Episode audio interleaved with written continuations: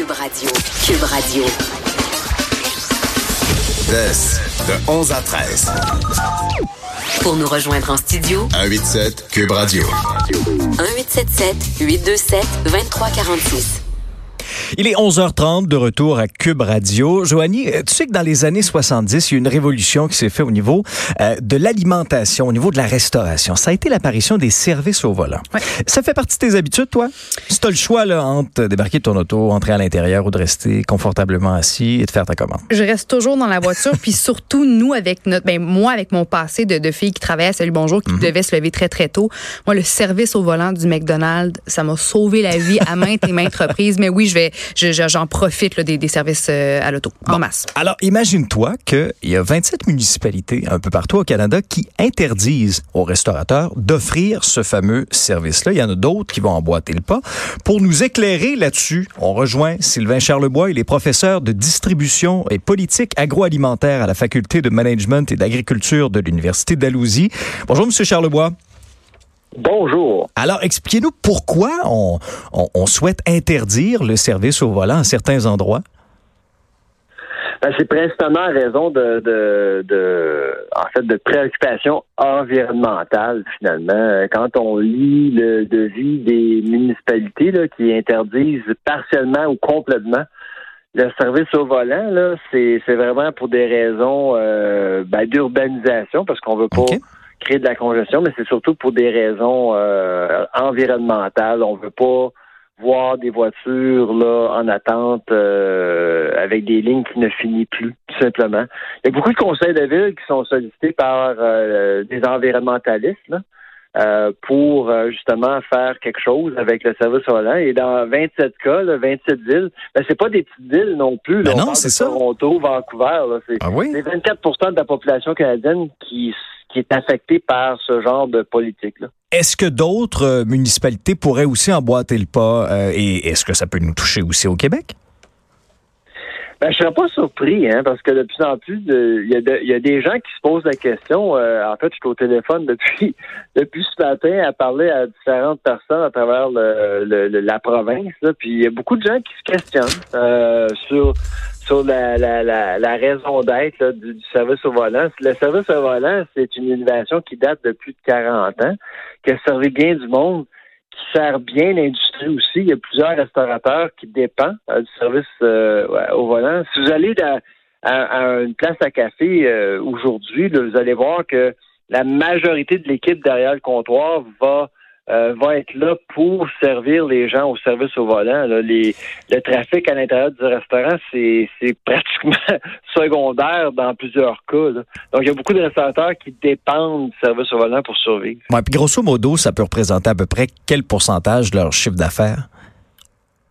Mais dans certains cas, c'est plus de 50 Aïe, aïe, aïe. C'est énorme. là. Souvent, en fait, ce qui est un peu paradoxal, c'est que il pourrait y avoir une ligne à finir de voitures quand le restaurant est vide.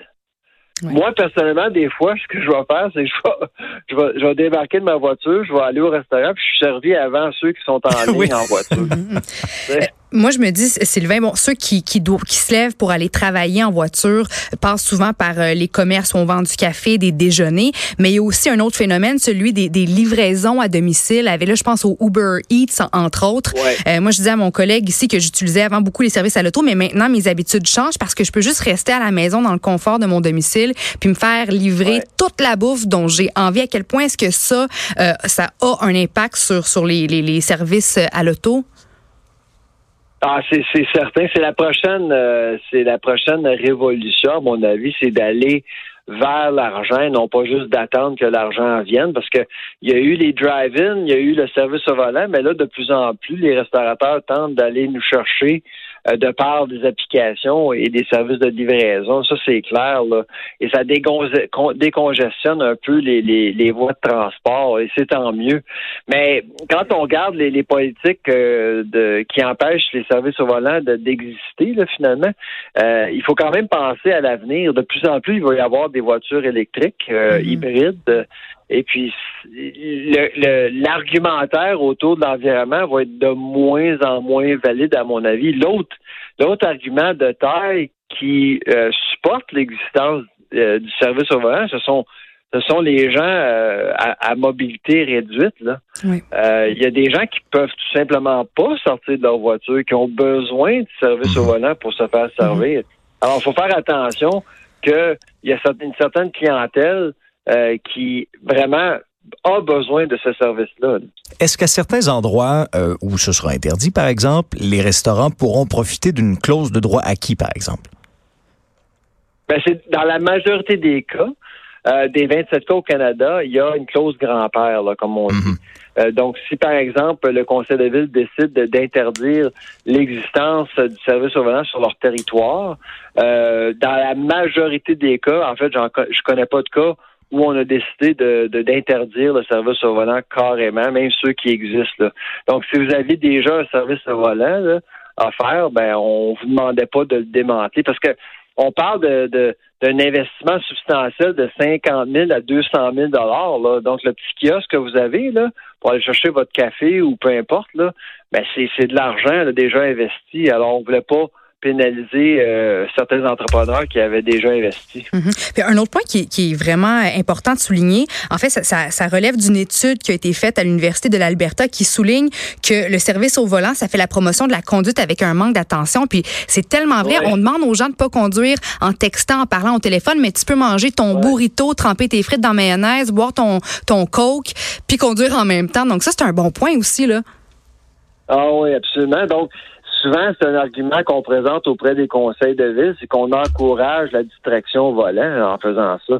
Il y a aussi l'aspect nutritionnel. Il y a beaucoup de restaurants euh, qui offrent le service au volant qui sert, par exemple, des produits qui sont moins bons pour la santé. Euh, mais rarement, les conseils de ville vont aller vers ça. Ils vont, vont surtout aller, ils vont tenter de regarder ce phénomène-là euh, en fait, euh, au travers des euh, euh, de la de la santé publique, par exemple, pas de la santé publique, de la sécurité publique. Euh, puis on veut aussi euh, s'assurer qu'on offre une qualité de vie euh, aux concitoyens et concitoyennes. Ça, c'est quelque chose qui est assez palpable là, dans, dans les décisions. Là. Je veux profiter en conclusion de votre présence aussi pour vous faire réagir sur une nouvelle donnée qu'on apprend aujourd'hui, euh, que davantage de lentilles, de fèves, de haricots secs, des légumineuses, donc d'ici 10 ans, on devrait consommer euh, davantage de légumineuses, source de protéines bien sûr. Euh, on se dirige vraiment vers ça, c'est une tendance que vous voyez, Monsieur Charlebois? Ouais. Oui, c'est euh, c'est pas juste une mode, hein, c'est une tendance. Euh, D'ailleurs, ben, on parle de protéines végétales. Euh, nous, à Dalhousie, on, avait fait effectuer une évaluation et on croit que d'ici 2025, euh, 10% du marché de la protéine animale actuelle, donc surtout le poulet, le porc, le bœuf, va être remplacé par la protéine végétale, dont euh, les légumineuses, là, lentilles, pois chiches, etc. Donc, on parle d'une tendance euh, qui est réelle Mhm. et euh, on vit le début. On est au début là, de tout ça. C'est pour, pour des raisons principalement quoi de coût, parce que la viande, à un moment donné, le prix arrête pas de monter. On s'est parlé, nous, à plusieurs reprises pour le prix du bœuf, le prix du porc, que ça monte, que ça monte. À un moment donné, le panier d'épicerie coûte de plus en plus cher. Ouais, Il y, a- il y a quatre vecteurs. Hein. Il y a les préoccupations de bien-être animal. Ça, c'en est un. Oui, c'est vrai. Deux, euh, c'est euh, c'est euh, en fait euh, le bien-être, la santé. Euh, trois, c'est l'environnement. Et quatre, euh, c'est euh, pour des raisons socio-économiques, donc la- le prix du bœuf surtout qui est très cher. Les gens euh, ben magasinent. Magasinent pour une autre source euh, de protéines. Sylvain Charlebois, vous êtes professeur de distribution et de politique agroalimentaire à la Faculté de management et d'agriculture de l'Université d'Alousie. Merci d'avoir été avec nous sur Cube. Au revoir. Au revoir.